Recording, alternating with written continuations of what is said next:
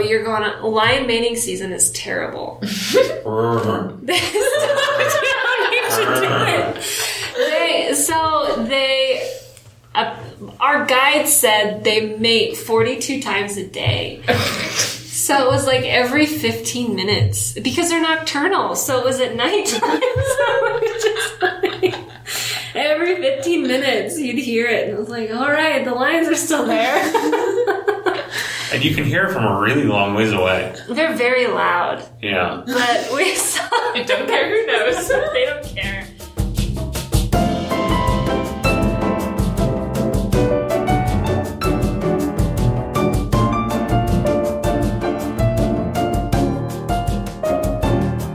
This is Brecken And Jonathan, from the Gem Junkies, and we are back.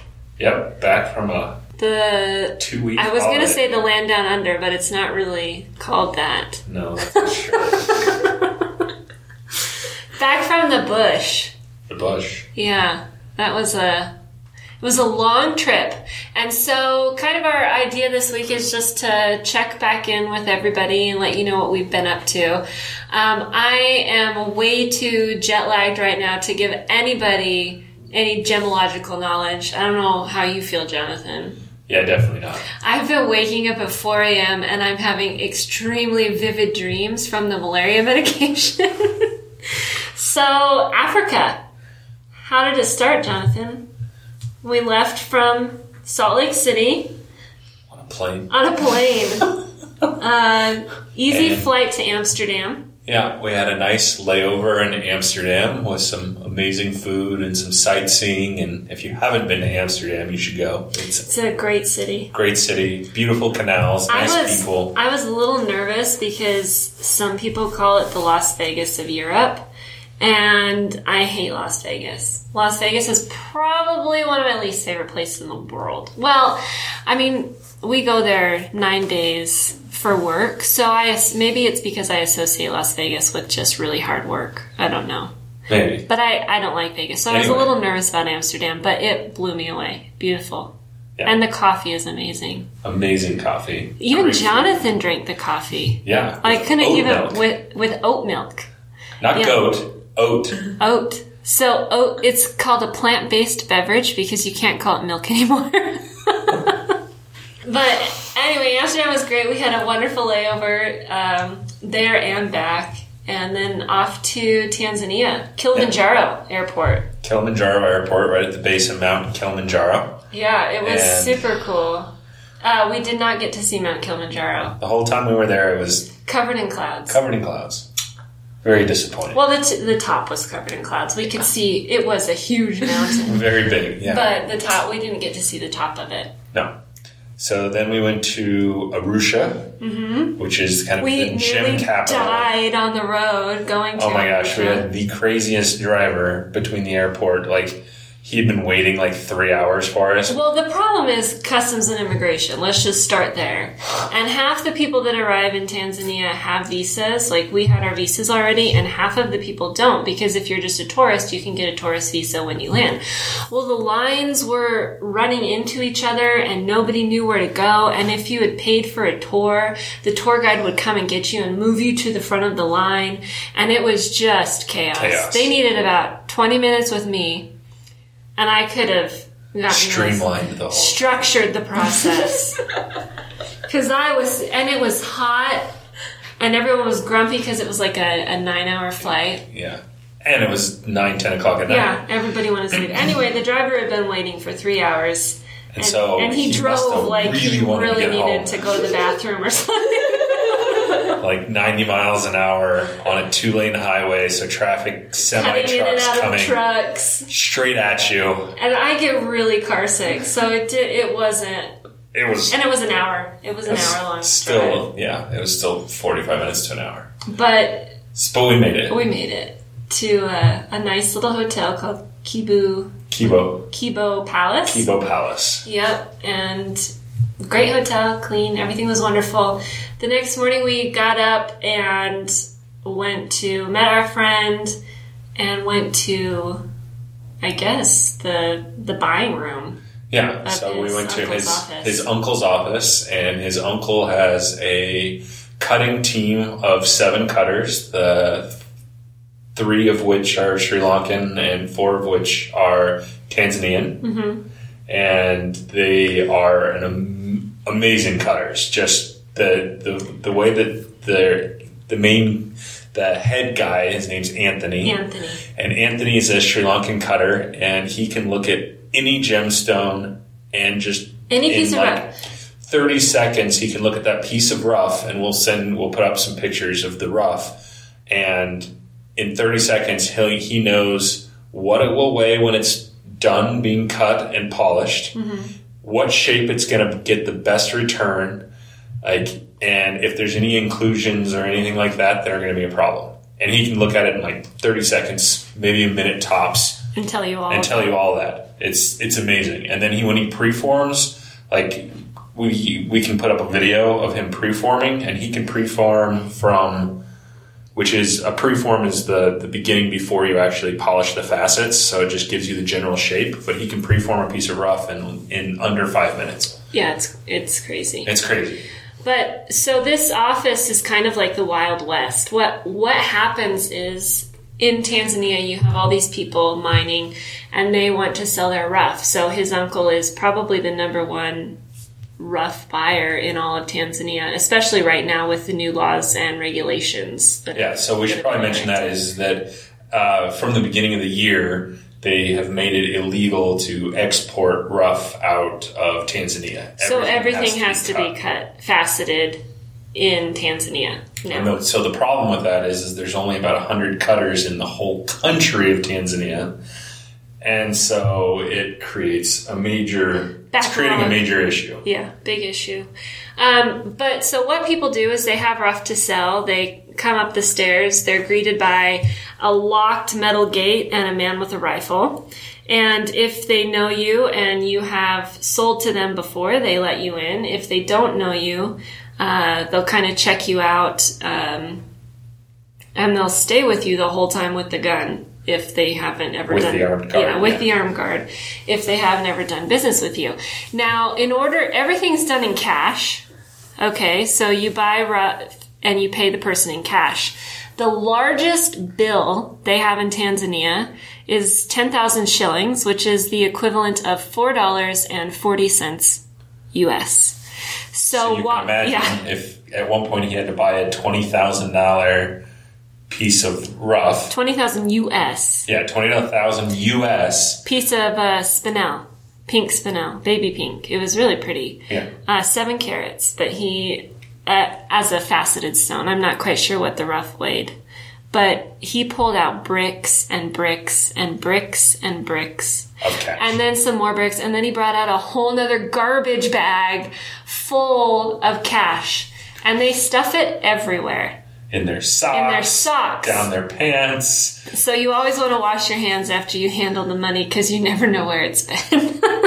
So then you either he either says yes he'll pay you or no he won't, and so And some people yeah what they did uh, for us was we got there in the morning and the market has been really slow especially since the new regulations and what what we did was oh we just went and got coffee so they paraded the the white people up and down the street and they were like hey we have some people here so by the time we got back from coffee there was a long line of people wanting to sell rough because which when we got were there in here. the morning there was no one. no one So it was very funny that It in a matter of half an hour word, for word us to get travels coffee. fast So it was it was kind of interesting. So we bought some We bought uh, some rough lotus garnet. We bought some mint garnet, some purple garnet. beautiful, beautiful purple. Yeah, the purple garnet is what I'm most excited about. It's Yeah. gonna be, and we had, and and the fun thing is, we got to tell them what we wanted cut. Like I want um, Some matched pairs, Matched pairs, or we or- want ovals or cushions, and we want these step cut and these brilliant cut, and so we got to have a lot of say in how the stones were cut, and we got to film it, and so getting to be there for the whole process was pretty amazing. I even had one cut as a cabochon. I'm super excited to see it. It might not be going anywhere. That one might stay The purple me. jelly bean The jelly bean might stay. Might don't stay with me. I don't know. know. A little memento from the trip. a little memento. So It could have been the four carat mint, but you know, Yeah, I'll just yeah. take the purple garnet. so we we spent a day in Arusha at the office buying and and kind of filming the whole kind of rough to polished gemstone yeah. story. And then the next day, we went to the Tanzanite mines. And so it's all government controlled, and you have to have a business visa in order to get in, and you have to stop at different buildings and get It, check your okay. passport. Jonathan is really like sugarcoating this. We had to drive. We had to stop at what they called the migration office, but I think it was the immigration office, so that they could check our visa. And we have to go there, which is uh, ways away from where the the gate is. So the Tanzanian government built a wall around all of the Tanzanite mines because they want to make sure they know what's coming out of there. Because they looked at the numbers and realized that Kenya and India were exporting way more Tanzanite than they were. But Tanzanite only comes from Tanzania. So hmm. there was a problem there. So they walled it all off. They've got this big gate. You have to go in. It's very serious looking and you can only go there after you've gone to the migration office and been checked out that you're okay. And so we get in there, and we were told that we were the first international people to be allowed to enter the Tanzanite mine since they've built the wall. Finished the wall, yeah. Yeah, and so we go into this very new office building on the other side of the wall, and they check our passports. We have to pay to enter. I think we had to pay fifty dollars a person. Fifty dollars US. U.S. to go into the mines, and we have to sign a book. And the man at the desk was very nice, he, and he said, "You are most welcome here, but here are the rules: don't take any pictures of the wall. Don't take any. And Don't buy any gemstones. You're not allowed to take any rough. You're not allowed to take anything from the mine area. But you are most welcome. But you are most welcome. and then we don't want to have any problems with you, but you are most welcome. You will follow the with, rules. with a big smile on his Yeah. face, the whole time, which was the best part. It was very hard to not to laugh because he was like so serious that you were most were welcome. sitting there like, yes, we're most welcome. And I don't want to be in a Tanzanian jail, so I'm not going to touch anything And then they put us four across in the back seat of an old Land Rover. of an old, old Land Rover, which you can also upload some pictures of that. It I felt like Indi- exciting. Indiana it was like Jones. Indiana Jones. Just bouncing along. Because you're not allowed to take your car from the outside to the inside or from the inside back to the outside because they'd have to completely go through your whole vehicle to make sure you weren't taking any rough mm. out. So they just keep the cars that are inside stay inside and the cars that are outside stay outside the wall. But we, while we were there, we got to visit four different mine sites. Yeah. Uh, the cool thing is, I think we talked a little bit about it in the Tanzanite episode that grossular garnet or our mint garnet is an indicator that Tanzanite is coming. So when they find clean um, grossular garnet, they know Tanzanite's coming soon. So a lot of our mint garnet is actually mined there as well. Pretty much all. Yeah. Pretty much all of it is, is mined is mined within the within the Tanzanite area.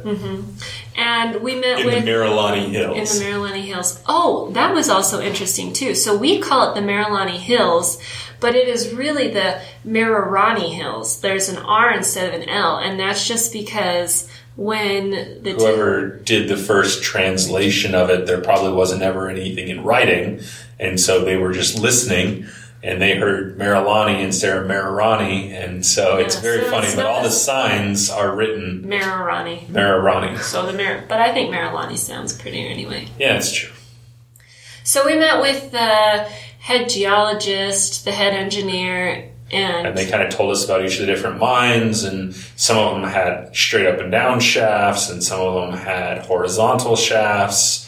And so it was kind of interesting all the different ways that they that they do the mining. yeah, I, it felt really um, safe. Yeah, yeah, everything was very safe. They organized. had They had, great equipment. really good equipment. Got to meet with the with everybody and the miners were really excited to have us there. yeah, we spent like 50 minutes. They videotaped us and more than we videotaped us. them. It was very funny. It was, and they were all super nice. And uh, I learned a few words. Uh, jumbo, Jumbo. jumbo, which means hello Swahili. Swahili, yeah, jumbo. So you'd say jumbo, jumbo, and that was hello, hello. And then you'd say asante, which is thank you. And I really had a hard time with that. I kept You- thinking of Ashanti. She was. It was very funny. She. It took her like. It took me- like a week I for her can to get pick up. Asante down. I can pick up. Like I learned the first time I went overseas to China that I got the best response from people when I could say hello and thank you. Yeah. Like ni hao, shay shay. That's all I. And if I learn that in every language, people just warm up to you. If you Yeah. can say hello and thank you, and I just couldn't get it. But you know what? Every American child knows a word in Swahili. Most. Yeah. Kuna Matata. I had no idea that that was a real word. What's it mean? No, worries. worries. For the rest of your days, it's a problem for you. And they really use it. Like it's, it's a phrase that is commonly used. I It's just thought they like- were BSing me. Like I really did. When our when they picked this up and they were like Hakuna Matata, I was like, okay, now you're just pulling my leg because that is not a real word. But it they- definitely is. It is. So anyway, Hakuna Matata, Jumbo Jumbo, and Asante. Asante. Something. Hey, okay. We're just. Um, but Vast knowledge of Swahili. so anyway, the, all the mines were very different too. So one was just a claim; they hadn't even begun mining, but they were talking about how they were gonna. It was gonna be highly mechanized and have an elevator that goes down the shaft and everything like that. And they took us to a mine like that, and um, overall, it was just a really great experience. And then I got strip searched. So, so in order to leave the Tanzanite mines, you have to be checked. So, They go through all your bags, all your bags, and all your everything. belongings. I was expecting oh a TSA, like maybe a little more aggressive than a TSA pat down, but the ladies got strip searched by by a female military officer, but not touched. but not touched. Whereas the men got a great pat down An and, aggressive TSA and, pat down. and a yeah. very aggressive, no backs of the hands with the uh, Tanzanian military. And uh, so it was, you know, I don't know. It was an experience. For sure. When in Rome, When in- I wasn't going to argue. Just get me out of the gate. Let me go home. whatever. So that was that wrapped up uh, day two in Africa, yeah. and then the next day we got to go visit uh, the Kitterini School. Which we talked a little bit uh, with Oren on sharing the rough. We talked a little bit about uh, the Kitterini School. So the Kitterini School is right near a mining area where they're mining ruby and zoisite. So not gem quality ruby, but like carving quality ruby and specimen quality ruby. Um, in zoisite, which zoisite's the same as tanzanite, but uh, zoisite in its kind of rock form, its carving form is like a green, green color. So you have this beautiful red on green. So it's a really pretty, pretty colors. Um, so this mining area has popped up, and so they started this school like ten years ago, and so It's actually a school for Maasai children, mostly, Yeah. yeah. it's mostly Maasai children. And Um, Maasai is a is a tribe. They're a tribe in the region that have maintained their cultural heritage. So they still live in uh, like mud huts that are built with cow dung and, and fenced with thorns so the lions don't get in and they're they're a cattle based uh, society where the more cows you have the wealthier you are. So a lot of the kids are in charge of um, caring for the herd. They take the herd out every day. And um, this school the kitterini school is kind of changing that. And it's allowing them to go to school. And mostly it's because um, they provide the children with breakfast and lunch. So the children will come for breakfast, stay for school, and then have lunch and go home. And they have 550 children now and eight classrooms. So it's it's kind of mind blowing to see there's eight teachers and a cook. And the graduating class is right now 27, and that's about seventh grade, and then they go on to secondary school. And the incoming class of kindergartners is 133. and 133 kids in one classroom. It's hard to imagine. And so when we went there, it was, you know, you see what can be done and the difference that you can make in these children's lives. Yeah. And if you want to see more about it, you can go to the devonfoundation.com. Mm-hmm. And that's who we support is the Devon Foundation, um, started by Nancy Schuring. Um, and uh, that's and they they take care of all of the feeding of the children. All of the teachers and everything are paid by the government. It is a government mm-hmm. school, um, but the Devon Foundation and we support the Devon Foundation takes care of feeding all of the kids every day. And feeding is very important because it gets them there. It gets yeah. them there in the morning and it keeps them through until the end of the day. And feeding 550 children twice, twice a day, day is is quite the feat. One cook, one cook, two pots, two big pots, two big pots. Over over flame, over they burn wood. Yeah, they burn wood, so they burn the wood underneath. And There's goats running around everywhere. Yeah, I mean, and but they're happy. Yeah, very happy. Yeah. So it was a a powerful day. Yeah, it was a great day, and we'll uh, we'll post some pictures of us with the kids, and maybe can we post a video? Yeah, we'll post a video of the kids singing. We we brought them all suckers. Blow pops. Blow pops. So they loved that. They loved it. So that was nice, and um, and we have some some ideas and some things that we're kind of excited to introduce to the school. And if you'd like to help with that, they only have about 250 or 300 bowls. So they start with the youngest children first and they get to eat, but they have to eat in a hurry so that they can pass the bowls along and they wash them first and then pass them along to the older students. So the older students have to wait to eat.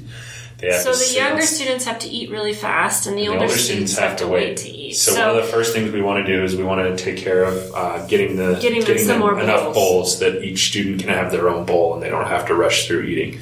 Um, so if that's something you want to get a you know help with you can contribute through the devonfoundation.com. But overall, they were just super pleasant to be around and really happy ch- children. Some of them walked as far as as far as five kilometers to get to to get to school. Oh, with animals, like yeah. we walk with elephants and, giraffes. and giraffes. While we were driving to the school, we saw giraffes and ostrich and yeah uh, all sorts it's of. It's definitely the bush. It's definitely the bush. But the the interesting thing too is that so they mine this ruby and zoisite there, but only in the last year or so has it become has kind of like mine. a boom town almost, yeah. and it's kind of built up around the school.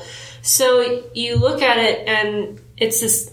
It's quite the little town but everybody's living in like tents that are made out of blue tarps and corrugated metal roofs. So yeah. it, I mean, it, they are building some houses there. Yeah, yeah. There's a lot of building going on right now, but right now they're mostly living like that. Yeah. So yeah, so that was a good three hour drive from Arusha on a really, really bumpy, bumpy, road, road and our driver minivan. had a minivan. Oh my gosh, and he took us to the airport again on our way back. This is just a side note, that same driver.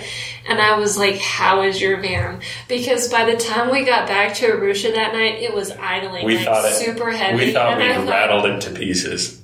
At, at one point during our visit to the school, he had the roof the hood. the hood popped open and was looking inside, and he had some mechanics there. And he said he lost a bolt or something, and I'm like, got it fixed. He yeah. did. I was like, "Are we gonna make it back?"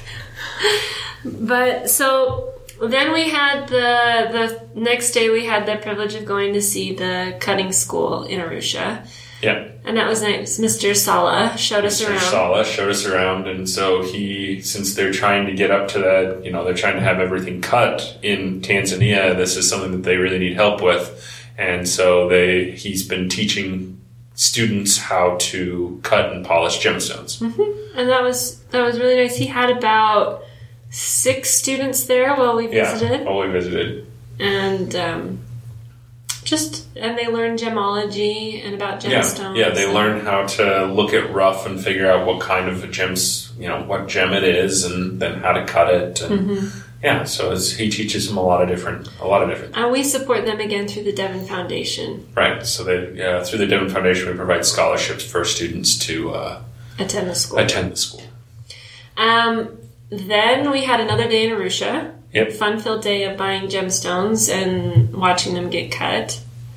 So again, amazed and awed by the prowess of Anthony, the the cutter, and wrapped it up with some delicious Indian cuisine. Yeah, we had some really good food when we were there. Off to safari. Yeah. And so we went to Ngorongoro, which is a crater where all the animals went down into the crater, and, And they can't get back out. They can't get back out because it's too steep for them to get it get back out. But there's water and everything that they need down there, Uh-huh. they're so cool. They're, they're all living good. a great life. Their best selves down Yeah. there. Yeah. They don't have giraffes down there because Yeah. they're too uncoordinated to to get actually into the crater because their necks That's are they- so long. Yeah, that's what they told us. Yeah, Uh, but they saw there were baboons. There's about 51 rhinos in there, but it was really windy the day we visited, so we didn't get to see any rhinos. but lions, Lions, hippos, hippos, wildebeest, of course, zebras, zebras, and beautiful birds. We and then from there we went on to the Serengeti. yeah, which is the most amazing national park. Yeah. Yeah, which I was super concerned about bugs. No bugs. No bugs. There was no bugs. I I, don't know that I saw a Bit mosquito by the one whole tsetse time. fly. I didn't see a mosquito either. Our so we sprayed all of our clothes and pre-treated them with mosquito and bug repellent before we went, and then we also had like lotion that we put on. But maybe we were super prepared, or they just weren't there. Yeah, We were- it's the season, or We were there. It was beautiful. There, the weather was amazing. We stayed in a tent in the Serengeti. And um, had buffalo rubbing on our tent every night. Every night, And we heard the the lions. lions, and we had elephants crashing through camp, and we heard hyenas, and It was lion mating season, and there were so giraffes. I woke up one morning to giraffes out out in front of our tent, and it was it was a beautiful place. My favorite day in the Serengeti was our last day, and we had seen all the animals. Uh, Cheetahs, leopards, lions, all your big animals, the big five. The only one we hadn't seen was the rhino, the rhino. the elusive rhino. The elusive rhino. And so I said there were 51 in this crater. There are only 26 in all of The Serengeti, Serengeti. National Park.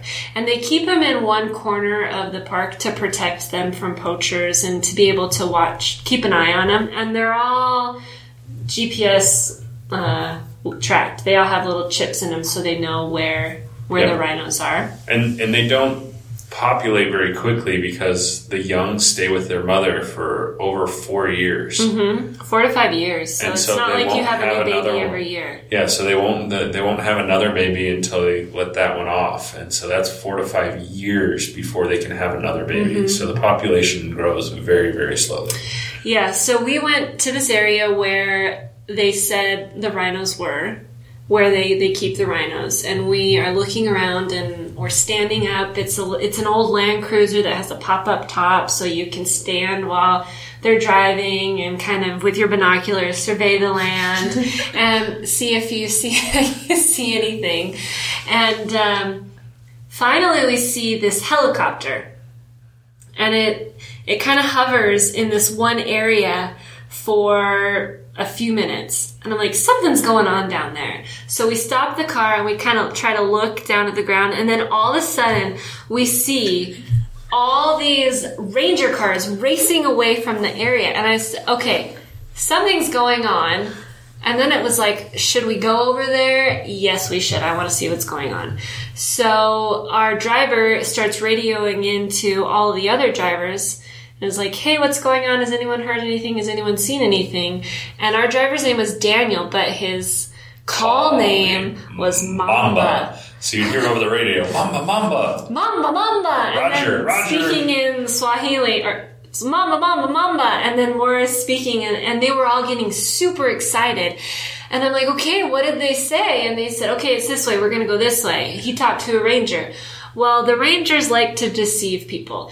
They don't want you to know where the rhinos are. They're not going to tell you where the rhinos are. They would prefer you didn't know where the rhinos are because they're endangered and they don't want you finding them easily. So anyway, we turned around after going the wrong way a couple of times, and we eventually found David. David the Rhino, and so the uh, the veterinarians and stuff that all kind of keep Keep them. They name them. they name them. So And this so- one's named David. We found out that's what even, that's what someone told us. One of the guides told us. But anyway, so we eventually found David. He was a little sedated because they had just uh, changed out his chip. updated his GPS tracking chip. So that's why we saw the helicopter hovering over the area and the rangers speeding away because I guess once they they sedate him a little bit and change the chip and then once they he are wakes done, up, he's a little grumpy. he's mad so they have to get the heck out of there.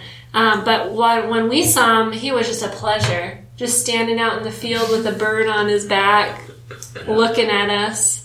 And we watched him for about an hour. yeah. And right across the road, On the other really side of the road was a There was a leopard up in a Sitting in tree. tree. So it was pretty cool. We got to see a leopard and a rhino at the same place. Yeah, it was. That was so. That was my favorite day, and we got to we got to stand up and feel the wind in our hair, and that was the best lunch spot too. Yeah, So yeah. So it was it was a great trip. Mm-hmm. Questions, or you want to know any more about anything that we did? We'll post some pictures and some videos, and feel free to yeah, and our gemstones, all, all of the gemstones that we bought over there, we should be getting back here in the next two weeks or so. yeah. And then we'll post some pictures of those as well, the finished stones. 'cause- Mm-hmm. Yeah, because we have all the rough and the preform, but I'd like to also show tell the story. yeah. show the finished stones as well. Um, we did have a question though while we were away that we need to answer. Oh, I didn't know that. Yeah. Okay. Chandler uh, is a Gem Junkie fan, and him and a friend have some gym mines in Brazil and would love to know what they can do um, to sell the gems they are finding. So I think if you're starting in the gem business, the best thing to do is to check out the local export laws Mm-hmm. and know whether it's best to sell all of them, you will move them all at once or to send them in sections. And then the best is to bring them to the U.S. Um, is the it, during the Tucson Gem Show? It'd be where I would recommend. yeah, I mean if if you've never been to the Tucson Gem Show, I would for sure uh, check it out first. I'd, I'd come to the U.S. and visit the show, and then you could probably meet some contacts and people like that. I know we do have friends in Brazil that have mines, and there's something funny about importing and then exporting. So you'll want to Once you export you don't want to have to bring it back. Yeah, so you'll want to double check the laws. Um, selling to, I think Tucson, the gem show is probably the best place to get started because you can you see, you meet all sorts of people there. You meet designers, you meet manufacturers, Meet cutters, you meet cutters, you meet other dealers, other dealers, and and, there's some dealers we can put you in touch with um, that might be interested in the rough. Yeah. So if you want to send us some pictures of the rough, and then we can and your contact info, we can take a look. Yeah, we'd be happy to. Thank you so much for listening to another episode of Gem Junkies. We'll be back next week with the gemstone for you. And if you want to see pictures from our trip or anything like that, you can check us out on Instagram, Facebook, and Twitter at Parlay Gems. Bye bye. Bye.